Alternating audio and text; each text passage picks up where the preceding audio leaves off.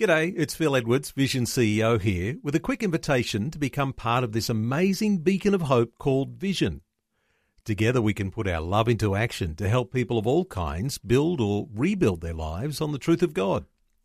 Please consider the part you can play during our upcoming Visionathon appeal, remembering that it's your support that makes Vision possible, including this podcast. realfaith.org.au we got in the car and he said, Oh, honey, put some music on. And I was like, um, What do you want to listen to? And he was like, I don't care, just put any music on, I don't care. And I was like, I can't, I don't know what you want. This went on for about 10 minutes, this argument. I could not make a decision, and it got so bad. I turned my head, tears rolling down my face. I was so scared of making the wrong decision. This is a warning for parents that due to the adult themes being discussed in today's program, it is not recommended for young listeners. Welcome to Real Faith conversations about the impact faith has on our lives and the challenges we go through, helping us today and giving us hope for tomorrow. That's real people, real life, and real faith. Well, today, Zena Skembry joins us once again to share more of her story of domestic abuse and violence. Also, she'll share how God has transformed her life and that now she is a warrior for the causes He has put on her heart. But sadly, there is also more tragedy in her story. So, parents, you might want to have your children involved in an activity in another room while you listen to today's conversation. Zena Skembry is the author of the book Broken to be Beautiful The Forging of a Warrior. Welcome back to the program, Zena Skembry. Thank you for having me again. Glad to have you with us. And last time we spoke with your friend, social psychologist Dr. Dina McMillan, who, with your permission, shared insights into your story of domestic abuse and violence with your first husband in the UK. Today, we're going to hear more of your story. We'll pick it up in 2006. And at this point, you're now single and about to be remarried to Simon Skembry from Australia. So, what happened next? Ah, look, you know, let me just start with saying God brings people into your lives when you need them the most. And mm. God brought Simon into my life, and he was so opposite to my ex husband that I found it hard to believe. It was just, is, were there people out there that were that would treat you properly and and that. And, we actually met online. We mm-hmm. uh, it was a complete accident and it's a long story so i'm not going to bore you with details but it was an accident. We didn't we weren't looking for any kind of relationship or anything like that but we we connected online and we became friends. We became prayer partners. He lived in australia with three children. I had four children in england and we did meet Mm. And miracle after miracle after miracle, at December 2006, we got married in Australia. And he came to England, he met my family and my children, and I came back with him and we got married. And from then on, I had to come home to England on my own until we could sort out our lives enough. Yeah, what was your plan at that point? We decided, and I'm not sure if this was God's plan or our plan, but we decided that we would. Uh, Simon's Maltese, he's got Maltese heritage, and he had a dual passport, so he could work in the UK.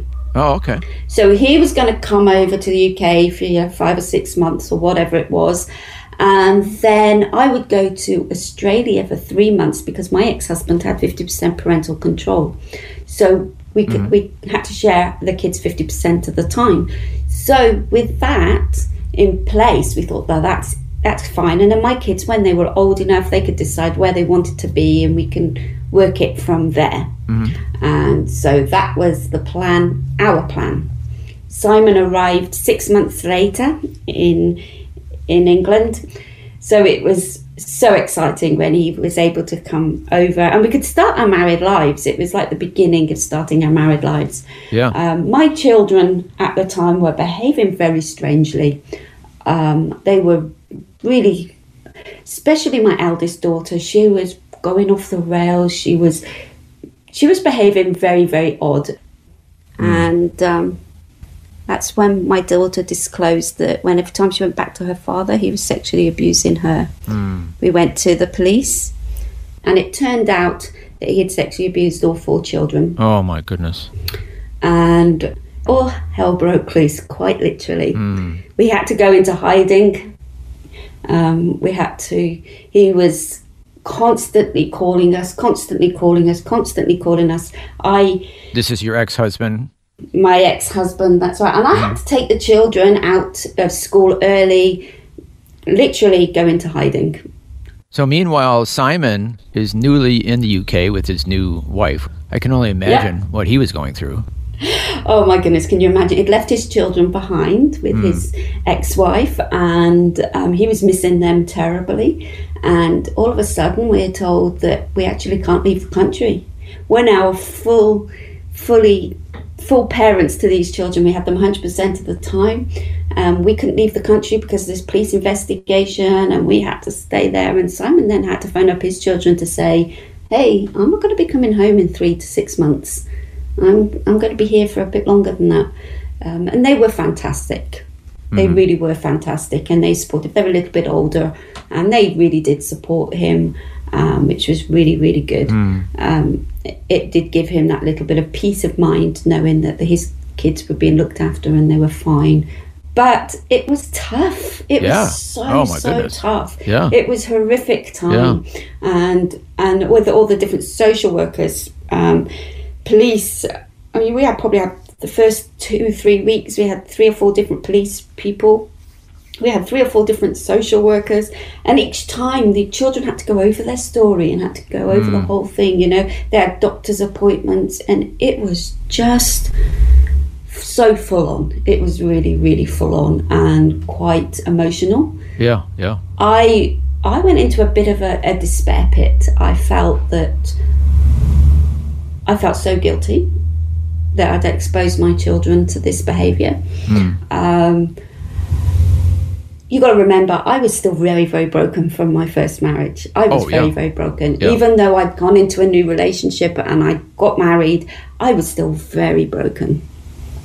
And um, some things I kind of describe it like I was a woman without a womanhood. I, I didn't know what I liked. I didn't know I didn't know all the things I needed. And, and and Simon would try and encourage me to make decisions and and what do you want? How do you you know what would you like for dinner? Kind of like in a normal relationship. That's exactly right. And I had no idea what I was doing. And uh, to tell a story, um, shortly after disclosure, uh, we decided to go to the beach, but call it a beach. It's the seaside, really, in, in Skegness, which was about an hour from where we lived. And um, Simon was driving. We got in the car and he said, Oh, honey, put some music on. And I was like, um, what do you want to listen to? And he was like, I don't care, just put any music on. I don't, I don't care. And I was like, um, I, I can't. I don't know what you want. And he was like, I don't care. I don't want anything. Just want some music on. This went on for about ten minutes. This argument. I could not make a decision, and it got so bad. I turned my head. I had tears rolling down my face. I was so scared of making the wrong decision Oh my goodness. and putting on music that he didn't want to listen to and he was he was he had no idea didn't even understand what was going on that's not a normal relationship for him he was like yeah, because you're so used to being told what you like. Is that right? that's right i had hmm. no idea what if i was on my own i would have chosen something and i think you know Yeah. Uh, but that that's a different that was a different thing like now i was i had my husband sitting next to me and he was saying choose and i was like i'm too scared to choose i might get it wrong Oh my like, goodness. you're not gonna Yeah. you're not getting it wrong Yeah. I like anything. Just put something on. And, you know, I just went eeny, meeny, miny, mo eventually and put something in. And he said, Oh, this is great. I love this. But he would have said that anyway, just because he would have wanted to encourage me. you know, it didn't matter. Even if it was the worst thing I chose, you know, he wouldn't Yeah. care. He would have Yeah. just been like, Well done. Ah, this is awesome. I love it. But meanwhile, on the other part of your life, your children have gone through this horrific experience of sexual abuse, They and it's gone through the courts.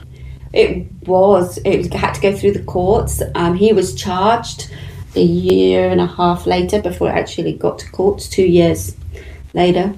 Um, and yeah, in the meantime, I had children who were self-harming, who wanted to die, who who were one minute laughing hysterically, next minute rocking in the corner. They were hurting so badly, yeah, you know. And and I remember one time, about six weeks after disclosure, uh, my eldest daughter went up to Simon and said, Simon, can I have a daddy hug? And he said, Of course you can. And he just gave her a hug, you know, just a normal hug. Yeah. And she's like, she just leant into this hug and went, oh, You don't know how long it's been since I've had a daddy hug.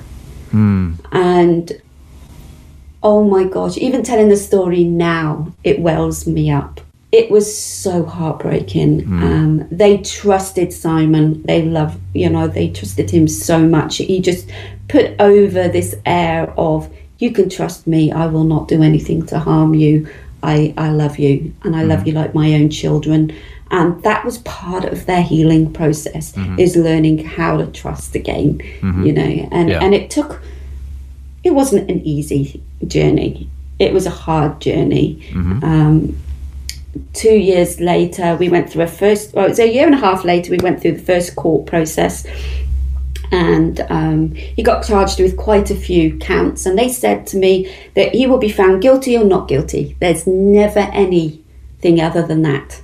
Well, the first things came back as not guilty. Um, because it was her word against his word, or their word against his word. Um, the next ones came back um, oh, we're going to keep those on file. And then there was one guilty charge, and they couldn't decide on any of the others. And we were like, oh my gosh, what does this mean? And so Yeah. then we had to make a decision. He'd been found guilty on one charge.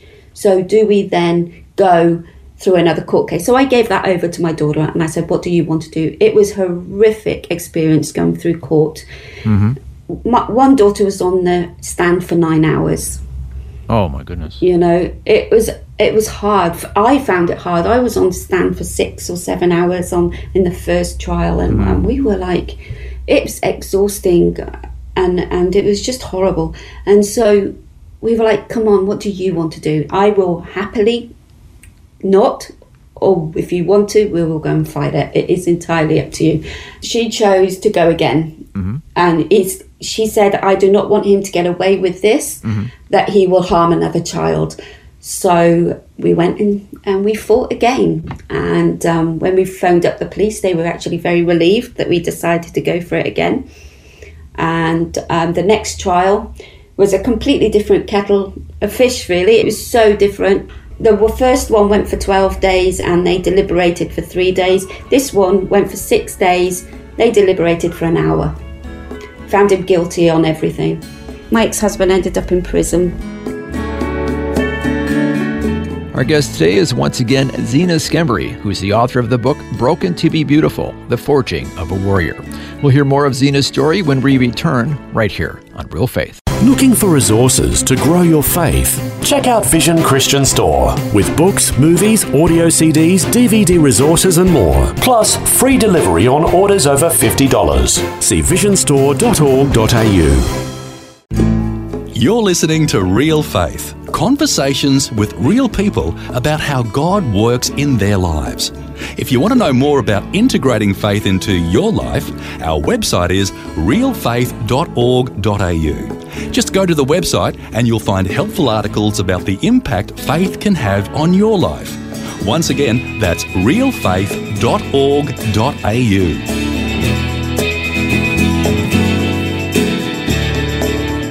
Welcome back. I'm Eric Skattebo, and our guest today is once again Zena Skembry, who's the author of the book Broken to Be Beautiful The Forging of a Warrior. Now, here's more of Zena's story. Well, first of all, Simon adopted our children, so they are officially his children.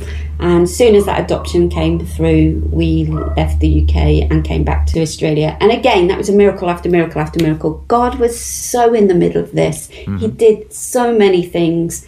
Our world was crazy Yeah. but we could see his hand in it. And, you know, sometimes we held on by the skin of our teeth and we knew the Lord, we knew he was in control.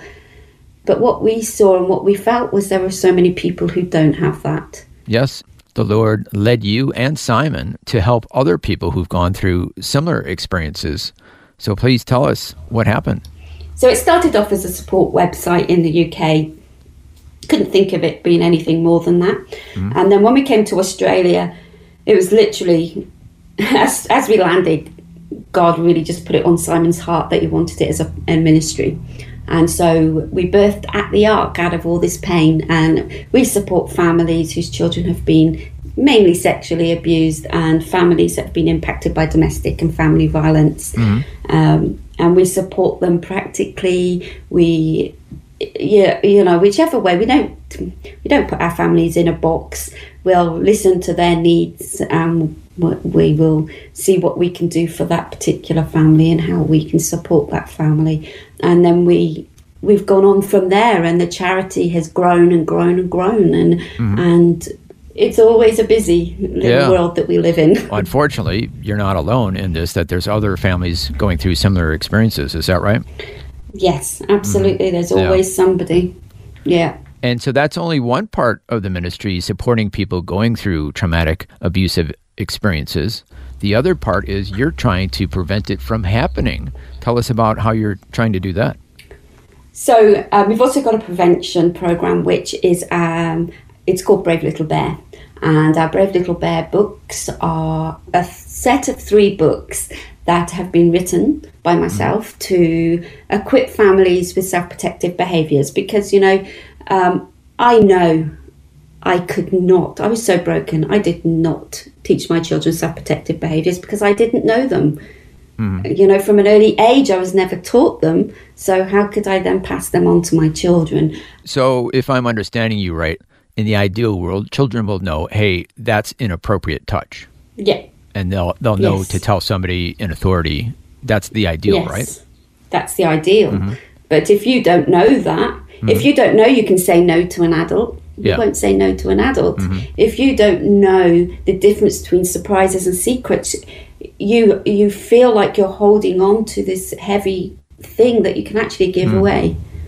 Um, and so we equip our children. So we've got three books in the series three to seven year olds, six to 12 year olds, and for adults. Mm-hmm. And um, they obviously talk appropriately. They they all rhyme.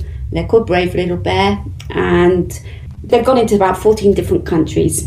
And um, we are very blessed to have been able to get these out wide and far, and people love them. And mm-hmm. they've really helped make those uncomfortable conversations a lot more comfortable and a lot easier.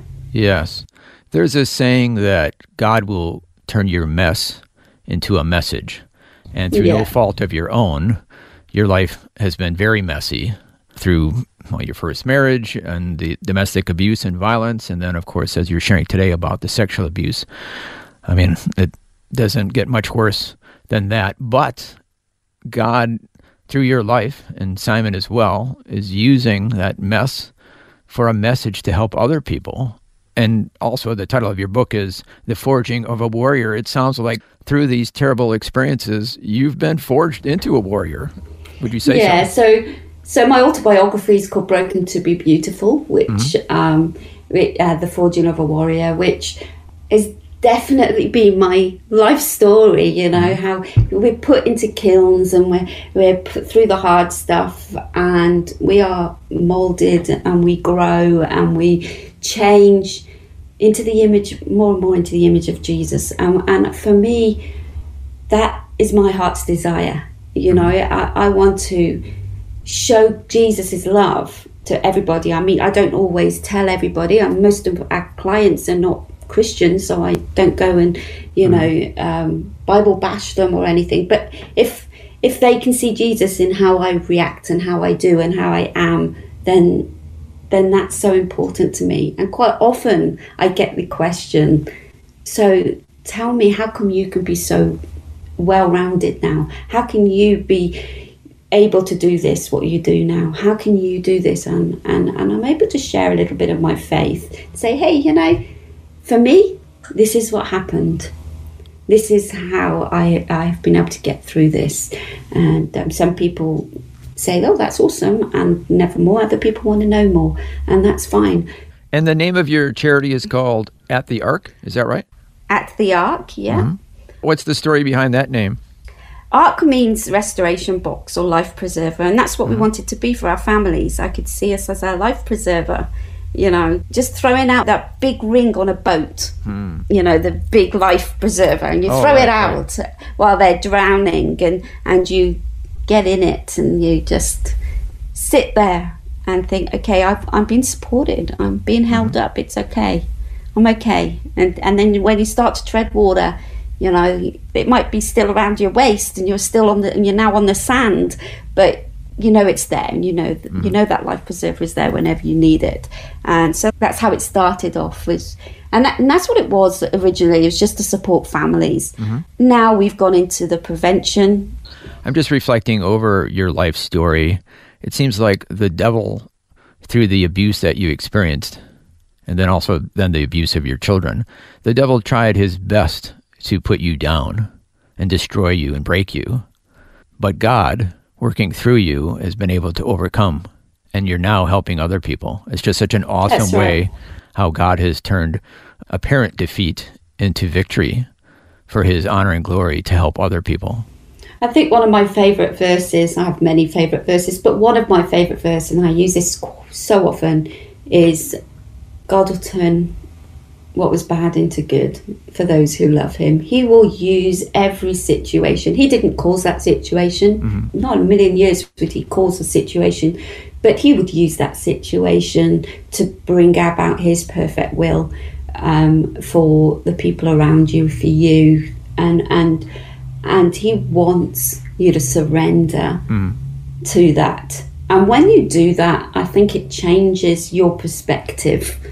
You know, you stop looking at the problem, you start looking at God, and you see how He does things and how He changes. You know, you, the you can't see the forest for the trees. You know that statement, and you can't when you're so focused on the rubbish that is going on around you. All you can see is is those trees. They're just the four or five that are around you, hmm. and you're spinning around, and you feel you can feel yourself spinning, and and, it, and you don't know how to react, and, and and those are bigger trees than ever.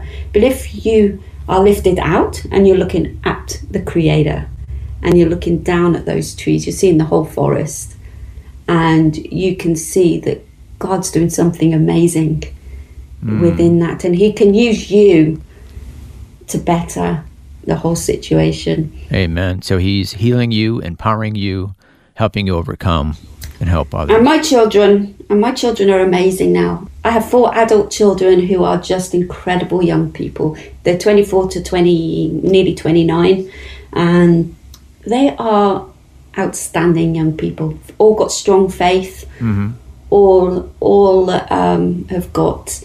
Well, some have got children. Some are working towards degrees and masters and things like that. And and it's just amazing how God has touched their lives and has worked through Simon, worked through other people around us, worked through me in bringing up these children. And um, as I said, they're adults and and they're just incredible, incredible children. In fact, in, in Broken to Be Beautiful, the last chapter, they all write a little paragraph. Oh, is that right? Yeah. So they're very much encouraging you in what you're doing. Oh yeah, they know they know that God will use all things. So Amen. they are very, very supportive. Zena Skembry, thank you once again for sharing more of your story. Thank you for having me. My guest today, once again, has been Zena Skembry, who's the author of the book Broken to Be Beautiful The Forging of a Warrior. As we heard, she and her husband Simon have started a ministry for families that have been impacted by sexual abuse called At the Ark, where ARC stands for Achieving Restoration for Kids.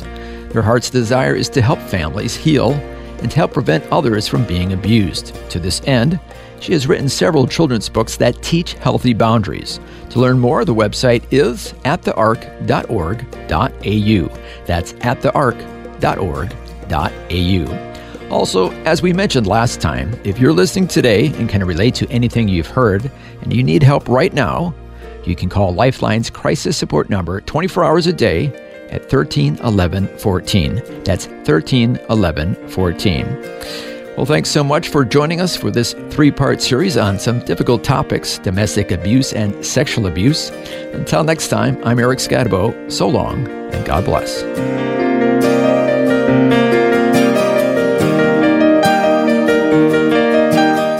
You've been listening to Real Faith, and if you have any questions or comments, you can send us a message through our website, realfaith.org.au. That's realfaith.org.au. Thanks for listening, and we invite you to join us again next time for more conversations about God working in the lives of people who put their faith and trust in Him. That's real people, real life, and real faith. Real Faith is a production of Vision Christian Media. This program is a production of Vision Christian Media. To find out more about us, see vision.org.au.